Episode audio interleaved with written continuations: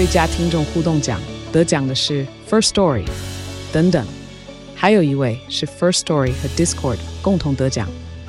First Story 最新推出的 Discord 整合功能，是为听众管理新标杆，将拥有会员资格的听众自动加入 Discord 群组。这不仅减少创作者的负担，也为听众带来丰富的互动体验，获得全台 Podcaster 一致肯定。体验这个惊人的功能，立刻点击叙述栏链接，让你与听众互动更上层楼。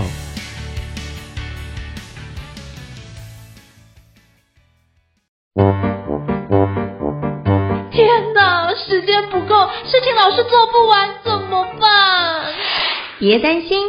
就让高效人生商学院每周陪你充充电，找到方法不抱怨。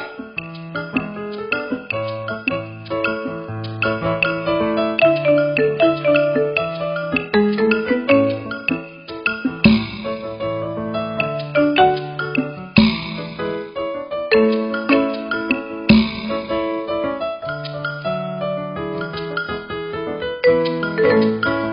家好，我是赵英成，欢迎大家来到高效人生商学院 Podcast 的新书访谈节目哦。今天我想跟各位介绍一本书，叫做《彼得处方》哦。那这本《彼得处方》呢的作者是鼎鼎大名《彼得原理》的一个作者。这个是劳伦斯·彼得在一九六九年出版的一本著作，叫做《彼得原理》。这个是非常非常畅销。它主要提到的一个概念是指说，我们在组织里面有很多的升迁制度嘛，人可能因为某些特质或者是特殊的技能而被拔擢到一个他不能胜任的一个高阶职务，然后就卡在那个地方，然后变成是一个组织的一个阻碍或者是一个负资产的状态。那他有提到这样的一个概念，所以劳伦斯·彼得先生呢，就重新的在这基于这样的一个环节，因为很多人对这个有很多的疑问嘛，他重新把这个内容回答之后集结成最新的一本著作，叫做《彼得处方》哦。那今天非常荣幸能够邀请到就是艾瑞克·艾大来跟我们一起对谈这本《彼得处方》这本书哦。那为什么邀请艾瑞克·艾大呢？真的非常感谢出版社的一个连结。那刚好我跟艾大都是这本书的一个推荐人之一哦。那所以今天非常荣幸邀请到艾瑞克老师来跟我们分享，一起对谈这本著作。欢迎艾瑞克老师。Hello。各位听众，大家好，我是艾瑞克。嗯，非常荣幸能够邀请到艾大来到我们节目哦，是不是可以邀请艾大简单自我介绍一下，让大家可以多认认识你一些呢？哦，我自己本身是内在原力的作者，那这本书从二零二一年的七月底上市到现在，已经销售快要六万本了。那么也很荣幸荣获了二零二一年度金石堂的风云人物，叫做新势力作家。对，那么也。受邀担任了金石堂第一届的爱书大使，所以我本身就是一个你说阅读推广者，也是一个爱书人。是非常感谢艾大，因为我也经常跟艾大学习非常非常多，真的都由衷的感觉就是艾大就是一个对于阅读推广有非常强强大使命的一个阅读推推荐者，或者是阅读推广者。那是不是可以邀请艾大分享一下，当初你怎么会接触到？彼得处方这本书的契机呢？在我大学时期呀、啊，其实我就有听说这本书了。嗯、那那时候本来我是还没什么钱买书的大学生，所以我知道很有名，可是我没有买。可是我工作后大概一两年吧，遇到一个主管，他就跟我提到彼得原理这个这个，你说这个状况，或者说这种职场的。必然发生的一个的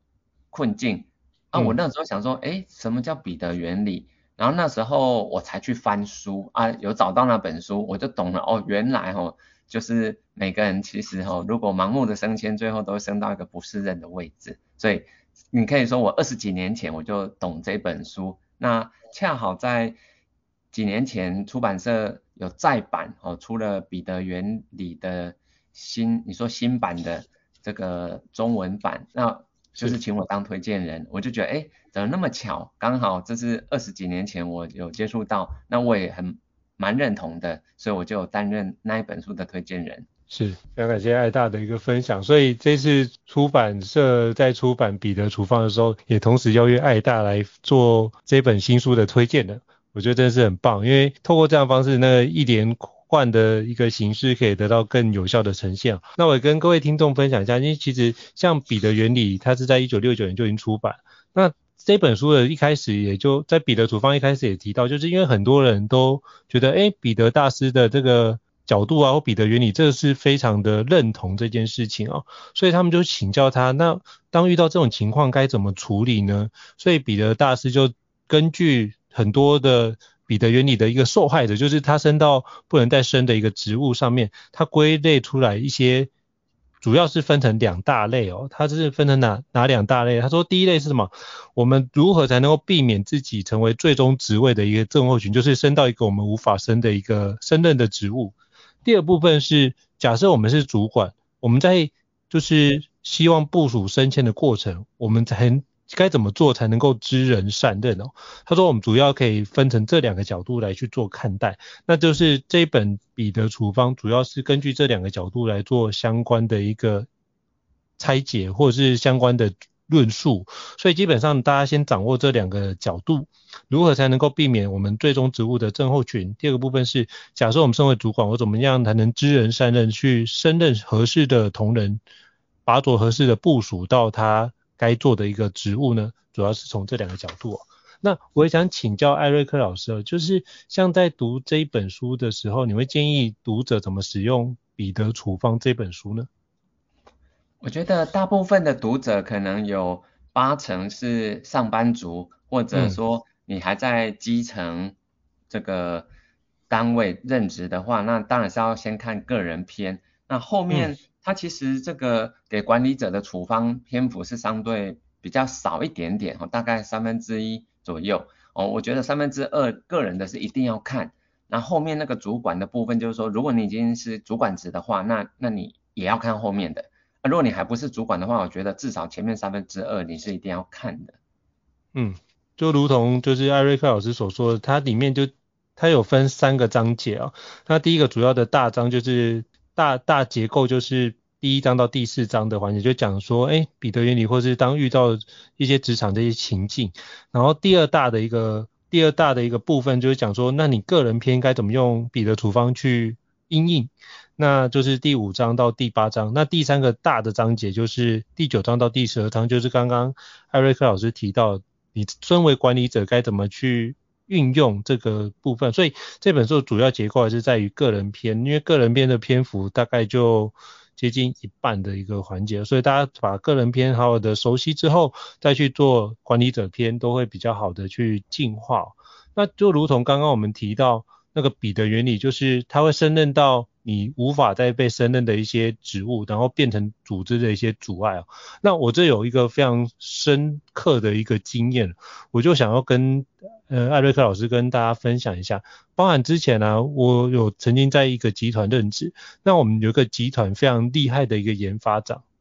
那他就是升任变成，就是当年度他们是他就轮值变成是一个执行长的角色哦，那他基本上呢，啊，对所有人都很好，可是发觉一件事情，他在任的那一年或那两年的期间，反而公司研发出新产品的一个数量大幅度的减少。那后来去去找相关的原因，就是我们来协助他找原因的时候，发觉一件事情，就发觉到原来他是一个好好先生，所以当很多人遇到需要资源的时候，他就说好，那我来帮你，所以他就紧急的去调动很多的资源去给他，然后就每一个人都变得是紧急状况，结果他都一直调动资源，但是因为调动的资源是不是其他的专就会延迟了，所以反而会导致我们。到时间到的时候，没有一件事情是完成的，所以当年度的产出或是生产出来的产品、新开发的研发的专利都比过去还少，所以后来就了了解到，哦，原来这个主管的人格特质，可能我们要怎么去协助他，或者是这个主管当遇到这种事情的时候，可能要有一个其他的伙伴来帮助他做一个把关，他可能不擅长就是拒绝别人的一些请求，而是只要有。需求，他就觉得对我应该去支持目前的一个伙伴，所以我觉得这是一个不一样的角度。那后来这个主管也透过呃，我们就邀请的呃某个顾问来做一个高阶这个主管的教练，然后就请主管特别请顾问特别去在这件事情上跟主管做一个讨论，那后来才会有一些改善的环节。那这改善的方式跟他后面提到，就是彼得处方提到身为管理者这件事有很清楚的。基本上的结构是很像的，那我想说那个顾问应该是有看过彼得处方，呵呵，因为他也是帮他设定的，就是企业的目标跟这个高阶主管他个人目标之间到底有什么样落差。他可能刚开始个人目标是说，我身为主管，我就应该要支持我的部署。那那个顾问也跟我们说，哎，这位高阶主管用的是“应该”这两个字，但是他并没有。他只是应该就变百分之百的状况嘛？他说，如果是有一些弹性，他必须审时度势，应该是判断这样的内容是不是有符合企业的一个需求，那是不是在企业的策略或战略是不是有一致性？他并没有考虑到这一段，是在当下以主管的角色去看待这件事。所以那个顾问就跟我们说，哎，跟高阶主管说，那你应该把你个人的或者在你这个职务的目标跟企业的目标要把它做个联动。然后把这联动的前提之下，你要去了解目前的现况之后，考虑你的解决的处理的方式是不是符合我们未来要前进的方向。那透过这样的梳理，呃，也可以帮助主管们在做决定的时候，其实会比较不会因为他在那个角色就看到目前的情况而去直接给予很多的资源。那经过这样调整之后，整个主管在做很多的一些方式就比较顺畅。那下一次再轮值到这位主管的时候，其实那个成果就没有落差的太大。我觉得这是我之前一个印象非常深刻的一个案例哦。那不知道艾瑞克老师有没有什么样的一个补充，或是有什么样的一个想法？对，我觉得你这个案例蛮好的。在我的职涯的这个十六年职场生涯里面，大概也是看过几个类似您说的这一种哦，就是其实是好好先生，人很好。可是呢，如果没有把这个组织的目标很明确，都都去优先考虑的话，他只是他只是习惯自己的这个个人的习惯的话，其实会会出问题的。嗯，是是是，所以我觉得这本书很多里面的环节都让我想到过去职场里面遇到的一些故事哦，所以我常在读这本书的时候有一种。共鸣出现，我觉得这是我在读这本书很多时候会出出现的一个环节哦。那我也想请教，就是艾瑞克老师哦，那包含这样的一个情况，我们有时候可能也会遇到，比如说工作可能遇到不适合的人选，那我们可以就用管理者的方式，在后段的篇章。他里面提到，就是管理者疗程，比如说为企业拟定世界的目标，或者是为个人拟定世界目标，再是确认现况，再是思考解决方式，再是用测试的方式来评估人事升迁哦。那再就是区分升迁与奖励，用妥善的一个激励手段来做。那我也想请教艾达，因为像很多主管都觉得，诶，升迁跟奖励会通常会绑在一起。比如说，就是增加一个新的职务啊，都可能会增加你的奖励的金额。那或许有很多的主管都已经习惯了这件事。那他这边是反而是让我们把它区隔开来。那也想请教一下艾达，那你觉得在过往的工作，您的工作经验当中，你觉得区隔开来可能会怎么怎么样做会是一个比较合适的一个情况呢？也想跟您请教。因为我过去十六年都是在金融圈里面任职。嗯啊、哦，所以我最常合作的对象就是基金经理人，还有研究员。那这些你可以说就是从研究员开始干起，然后做到操盘手，管理基金的这些人呢，其实他们都是数理逻辑能力很强哦。可是通常在人际上面的处理或者敏感度会比较低哦。通通常这个很很常见。可是如果他在原本第一线的工作就是抠公司啊，写报告，然后去估营收、估未来获利，然后估预估目标价，都做得很好。可是这些跟做人没有关系耶，这些跟你怎么跟部署带人带心，这个是完全没有关的。所以我就有看到好几个哦，本来是很优秀的这个你说基金经理人，因为研究员通常会升到基金经理人，这个是比较容易的。可是基金经理人要当到主管去带人，嗯、这个就很难了。嗯，而且甚至有时候是公司要某一位资深的经理人就是升上去当主管嘛，他就不愿意，因为他觉得他喜欢的是操盘啊，是做投资决策判断，而不是去管那么多人的情绪啊、部署的这些问题。哦啊，后来硬是升的结果都很糟。然后其中有一位我就觉得是很典型的哦，他就是在投资圈是很有名的，然后管过一档基金有到一百多亿，算是很有名的经理人。可是他后来就是升到一个投资的副总的时候，要管很多人，结果就不适任。那你知道吗？后来是另外一家公司请他去当专业职，这个专业职是说哦，一样是副总。可是不用带人，他管的规模变大了，他管的金额已经变成大概两百多亿，等于是 double 了，所以他的奖金当然也是会变比较多，而且他又不用带人，他就开心呐、啊，所以他后来在那个工作是做得很开心的，所以我觉得如果在原本他的公司硬是要他去带人的话，那就是一个错误，因为不符合那个人本身的个性。以及他个人对职涯的一个想法，嗯，所以我觉得主管是真的要看看这个彼彼得处方的最后面那个三分之一啦。所以不不是说哦公司制度怎么样，我们就按照制度来。为什么？因为很多公司的制度它是死的啊。那比如说我们在管一管一个团队的时候，有些部署他们是那一种，你可以说，呃，他们比如说去国外旅游就是那种。背包客，他们是会自助旅游，嗯，他们是会自己做好所有的功课，然后自己都知道要去哪里闯一闯。可是有些就是团客，他们就是不喜欢自己做功课，一定要你规划好行程，一个一个行程来。那你你不给他下一下一站去哪里，他就发呆了。哦，所以如果你要同一个 KPI 去管这些人，因为他们同一个团队有可能存在这两种人啊。那你这注定会失败的，你注定会有一半的人不适任哦。那不是他们不适任，是因为你的制度是死的哦。所以我觉得，在这个彼得处方的后面的三分之一主管的部分，他其实就有提到他们怎么去制定公司的目标，而且主管要跟部署讨论。我觉得有一点像是这几年越来越红的 OKR，可是 OKR 其实是这个 Intel 总裁格洛夫他。后来，这个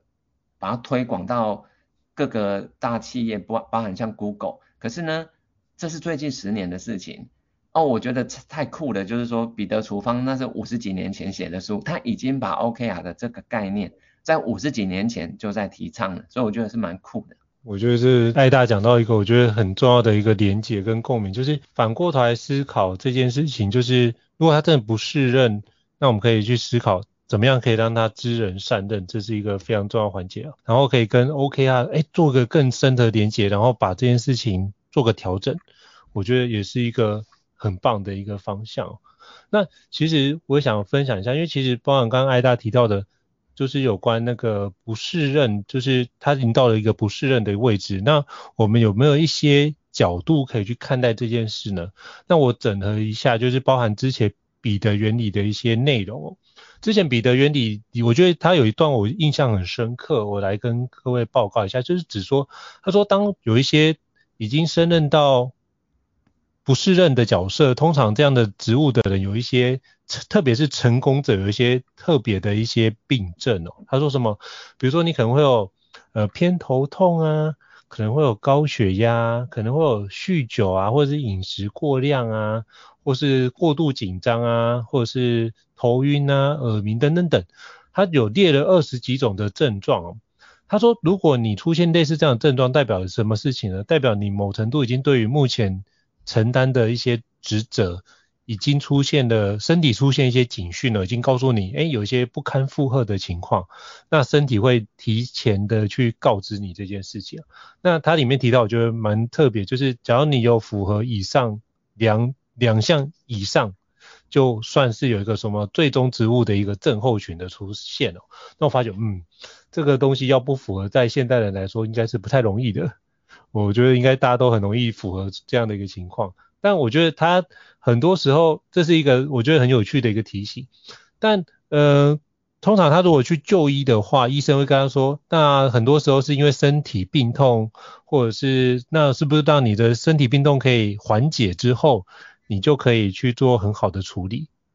或者是相关的一个彼得原理的一个受害者会这样想，哎，我就是因为身体偏痛啊，我没办法开会啊。如果我可以不让我身体有偏头痛的话，那我就可以专心开会。可是基本上这件事情是找不到病因的，所以很多人想说，那是不是可以多放松啊，少做点工作？可是这样的受害者也心里会觉得说，我就是因为。花了很多时间还做不好，你叫我现在花更少时间做，那不是要我的命吗？那他就觉得这件事情也不可行哦，所以他通常会听一听，但是他并不会遵照这个方式去过生活，他还会持续大量去做很多的事情，所以这样也无法帮他改善。那甚至有些医师会这样建议，就是说，那不然这样好了，你就改变一些生活的方式啊，比如说别喝这么多的酒啊，然后可以多多运动啊。然后觉得说，那是不是可以做一些其他的事情啊？这样就可以转移注意力。可是转移注意力，某程度你只是消耗更多的时间，并没有面对现实这件事啊。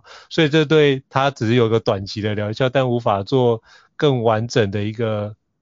治，算是治标不治本的一个情况。所以这是他在彼得原理里面提到，我觉得一些很重要的概念。所以很多时候。他我觉得他里面提到一点，我觉得也蛮有趣，就是当你有这样的一个最终植物症候群的患者，很多时候当你说哦，我又偏头痛了，哇，我工作量好大，我胃痛，其实他某程度会去炫耀自己的症状，因为代表什么？我就是到了一个很不错的植物才会有这样的一个身体的病痛出现，所以某程度他是透过这些症状来去做一些炫耀的环节。呃，我就觉得，诶，像很多的一些。什么一些，比如说他很喜欢吃，他就觉得说啊，我更不可能把这些吃放掉，因为这是仅存的一些乐趣。所以这个就是当遇到这种情况的时候，在身体就会出现很多不一样的症状。而这个状态，你身体如果是用这种方式在因应的话，只会让你走向越来越极端，或者是当你身体越负担越来越大。短期可以，可是长期在处于这种情况之下的时候，其实身体是会垮掉的。那那时候身体垮掉之后，包含你连目前的职务可能都无法胜任，而且是你必须跟这个职务直接说拜拜。所以我觉得，当我们出现这样子一个身体反应的时候，我们要重新检视一下我们自己的生活模式。我觉得这是在彼得原理里面跟彼得处方，我一直读起来就会有一个一致性的一个环节，就是。当我们身体出现病痛，它可能是一个 trigger 一个警示的一个讯号。那我们要正视这个讯号，而不是忽略掉这个讯号带给我们的一些要跟我们讲的讯息。所以像包含之前，呃，我有认识的老师在跑步，他就会问我一句话说：“胤丞，你去思考一下，跑步要告诉我们些什么？”我想说，哦，跑步要告诉我们些什么？我可能不知道，可是我可以透过一些慢慢的去跟自己对话。然后去看，哎，这样的身体病痛到底要告诉我些什么？我去明白做内心自我对话之后，慢慢找出，哎，有没有哪些地方可能需要做一些调整跟改变？我觉得用这样的角度来去当做是一个很好的提醒，你会感谢你自己的身心的状况，因为很多时候你没有讲出来，可是你可能潜意识把它。身体的那些东西压下去了，然后用其他的方式展现给你看，所以我觉得跟自己对话，或是有这样的敏感度去呈现，这都是一个面对问题一个很重要。也就是当你面对问题，就像圣严法师讲的，就是面对它、接受它、处理它、放下它，你才有办法去走这个历程。不然的话，你是无法去判断这个历程。那你如果你忽视它，就只会让问题逐渐的去变大，而且对你的影响产生更大的一个环节。所以或许面对这样的一个问题是一个很重要的一个角度，所以这是我刚刚爱大里面提到的相关内容，我想说延伸出现这样的一个想到的一个身心反应，或者是面对这样的一个管理者或者是组织面临到这样的形态，可以怎么去因应的一个环节，这是我目前读到的。那我也想请教请教爱大哦，那就是像那个。当我们选定职涯目标的时候，其实很多时候我们都会遇到一件，就是要不断的升迁嘛，想说，哎，那我大概能到升到什么职务，可是很多时候这件事情并不一定是我们能够控制的哦。那所以想请教艾瑞克老师，像升迁等于奖励这样的想法，我们要怎么去做一些调整呢？以及有没有什么样的其他的奖励方式可以取代只是不断的升迁？我想要请教您的想法。在这个彼得处方的个人疗程的部分呢、啊，嗯、它里面有一段我觉得写得很好哦，我觉得我念一下、嗯、给大家听一下哦。他说，自我认识不清的人将要大祸临头，对自身的社会地位感到不满和对安全感的渴求，于是开始了追名逐利的过程。至此，生活中少不了竞争，白白浪费了自身的天赋。其实他这一段话呢，他就点出了两个问题了哈。第一个就是说，其实是因为社会的这个价值观跟舆论，好像都是对于高升就是一种，就是一种鼓励跟这个肯定啊，所以大家都追求高升嘛，就算那个位置根本不适合，或者升上去你就要大祸临头了，大家还是愿意升，因为先被肯定了嘛啊，后来再说。可是那个后来再说就没得说了，后来都很惨。所以这是第一个，第二个问题是，我们每个人有自己的天赋啊，不是每一个往上升的那一那个位置是能够充分展现我们天赋的，有可能在我们现有的还没有往上升一格的那个状态，其实已经是最好的，所以我们不要为了往上升一格而牺牲了自己美好的前程。所以这本书他提到有一个我觉得很重要的。观点哦，它是写在那个书书封的封底哈，我我我看一下啊，那个彼得他说哦，真正的进步是向前迈进，而不是向上攀升到一个不适任的职位哦，所以我觉得他提到这个所谓的向前迈进，我就觉得很好。我们其实哈，自我成长并不代表你要往上升哦，而是你要。比原来的你变得更好、更厉害，所以是每天都可以站在比原本更往前一步。我觉得这样子就是一个成长型的思维。成长型思维不代表我们的关阶要越来越高，所以我觉得这是一个非常重要的提醒。那当然，有些企业如果也把这个所谓大家社会舆论价值观升迁升官就是一种肯定。那那那是主管的脑袋有问题的，因为那是以前封建时代官僚阶级才是那样子，现在很多外商都是扁平化组织啦、啊，所以根本就不是用往上升来当做这个所谓成就的指标，而是要往前进。所以我觉得彼得他可以在五十几年前还在那个官僚科层结构很严格的那个环境里面就提出这个，我觉得真的很佩服，因为他那种。五六十年前都是那种工业时代，大量生产嘛，所以你看当时的大企业、成功企业就是什么奇异电器呀、或者是什么很多做汽车的啊，美国汽车那个时候很巅巅巅峰时期，所以他能够在那个时代就提出，你不要只想着往上升，你要往前进。我觉得哇，真的是真知灼见。你现在五十年后来看，发觉完全符合现在的职业趋势。真不愧是大师中的大师哦，我觉得真的是看到的视野跟高度跟我们真的是，我觉得真的是令人佩服。就这个书五十年后再重看还是一样，就是很多的真知灼见在里面。那我也想请教艾大，因为像艾大是我们就是向前迈进的典范哦。那我可不可以跟就是艾瑞克老师请教一下，就是当我们选定的一些职涯目标，我们怎么样去坚定走自己要走的路，而不受外在的世界的影响呢？是不是可以邀请跟我们分享一下？有的，在彼得处方第八十三页哈，对个人的处方编号三，他就说哈，要列出你最喜欢的活动，而且积极的从事这些能够让个人提升满足感的活动。这个他当五十年前讲的这个，你会比较没有很具体、很很明确知道做什么。可是这个在我其实今年会写一本新书啊，他会谈内在成就。这个内在成就其实就是去让你内心感到这种真正的圆满，那种成就跟圆满，这个并不需要透过这个官阶来来肯定的，而是你去做这些事情的本身，你的快乐指数是最高的。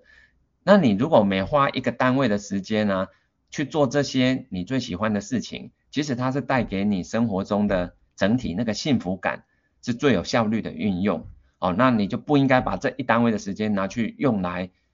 当一个主管去管人，你反而是减分呐，你这个幸福感会倒退啊。所以当大家很清楚说，其实内在成就才是我们人生最后是不是感到幸福跟美满的那个关键，而不是外在成就，那其实我们就会颠覆了原本的这些想法，我们就不会把升迁当官当做是一个幸福美满的指标了，因为它。有时候是减分哦，有时候是负的负的项目。是非常感谢艾大跟我们做非常精辟的一个补充，也是从书里面跟我们讲，因为我非常认同艾大所提到，就是内心感到真正的圆满，那就会让自己的幸福感提升哦。像我自己都觉得，哎，我分享一下哦，就是像我们做 podcast 啊，所以就是现在经常在录，可我发觉录 podcast 对我来说有一些新的意义感。很多朋友说，那这个 podcast 钱不多啊，或是没有钱，那你为什么要做的这么的勤快呢？我说没有不一样哦，你看哦，我录 podcast 这是一个多么棒，可以跟好朋友们对话的一个环节，而且又可以认识很多新的朋友。我说这这是一个很棒的一个的一个管道。然后第二个部分是，我也可以透过每次的一个访问啊，我就可以锻炼我自己的口语表达能力。然后我就可以从以前原来讲话不清楚，或者是我讲话做一个字的尾音会被吃掉，那我可以透过这个方式逐渐的去修正跟调整。那我发觉实作永远是最好的老师哦。透过这样的方式，我可以快速的去调整，然后并且让自己在这个模式上更加前进哦。而且我后来也跟就是跟艾瑞克老师分享一下，我们在做 podcast 我会找到一个很重要的意义感。怎么说呢？因为像那个刚好十二月份家里面的长辈就奶奶过世哦，然后所有的家人都很想说，那能不能找到奶奶的声音档？那我就之前呢，在奶奶就是失智症之前，我就有意识的去跟她访问一下，然后录起来，然后发觉把那个声音档传给家人的时候，家人都非常的感动。就觉得哇，就可以听到阿嬷的声音哦，所以那时候觉得，如果做 podcast 能不能多一个意义，就是哪一天无常发生在我身上，我不知道。可是如果这无常发生在我身上的时候，哎，当孩子想要想念爸爸，好，那他可以听到爸爸的之前录的相关的一些 podcast，或许他成长的过程中，当遇到一些困难，他可以来这个地方找一些答案。那我觉得这件事情就对我来说是一件很幸福的事情，所以虽然说录 podcast 这件事情，呃，不管它的商业模式如何，但是我觉得对我来说，对我的生命来说是一件非常丰盛的一个新的一个加入哦。我觉得当每次录 podcast 录完，我都有一种心理能量被充满的一个感觉，所以都很感谢每一位嘉宾，包含艾瑞克老师哦，都都给我们很多的一些。人生的宝贵智慧，让我可以更加的成长。对，谢谢艾瑞克老师。那我也想请教艾瑞克老师，因为其实在这本书里面有提到一个，就是我们要怎么样客观的去了解自己的能力跟需求，来建立自我认同跟行为指引，是不是可以邀请您跟我们分享一下这一段？对，因为有时候我们会盲目的升迁，是对自己的认识不清。嗯、那如果要更清楚了解自己啊，那就不能。就不能闭门造车，你一定要跟不同的人讨论。我觉得直属主管就是一个很好的对象。你在制定个人目标或者升迁目标的时候，一定要跟主管讨论过，我们才不会误以为往上升就是好的。因为有可能你的主管本身就是彼得原理的受害者了，所以他就告诉你说，其实不是升主管就一定会更快乐啊，这不是唯一的路。或许去当专业职也是一个。不错的发展，还有第二种可以互相讨论咨询的对象，我过去都是找 HR。这个 HR，如果你跟人资主管熟的话，那当然好，因为人资主管也很会拿捏那个分寸，他会知道说跟你对谈的内容哪些是有需要让你的主管知道，哪些是要保密不知道最好哦。所以其实人资主管会帮你拿捏这个。那有时候如果你公司里面问会有敏感哦，你你怕某些你的心里的一些悄悄话被公司人知道的话，那你就可以找别的行业里面已经当主管的人，因为他们已经管过人了，也当过主管了，所以可以知道当主管到底是不是符合你真正的这个需求。所以我觉得在我们升任主管之前哦，一定要去多问已经在当主管的，不要盲目的以为我们升上去占那个主管缺就会很爽，其实没有，那个爽只有在你被通知要升主管那一刻就是最高的，哦，后来就会一直走下坡。嗯，这是我还蛮蛮良心的建议。是是，非常感谢爱大的一个真知灼见。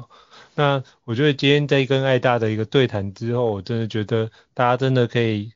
我真的由衷推荐大家可以去好好的看这本书，就是《彼得处方》哦。那如果可以的话，你可以连同《彼得原理》一起购买来一起做阅读哦。那我们到时候会把这这个。彼得处方跟彼得原理的相关连结放在这节 p a c k a g e 单位当中，那提供给各位听众来做个参考。那再再次感谢艾瑞克老师的莅临，也跟我们分享这本书，讨论这本书哦。那如果各位听众觉得高校人生商学院不错的话，也欢迎在 Apple Podcast 平台上面给我们五星按赞哦。您的支持对我们来说也是一个很大的鼓励。那如果还有想要知道相关的一个新书，也欢迎就是留言让我们知道，我们陆续安排像艾瑞克大大这种超级厉害的一个专家来跟我们做分享。再次感谢艾瑞克老师，谢谢。那我们下次见喽。谢谢。好，谢谢拜拜。拜拜。拜拜。高校人生商学院掌握人生选择权。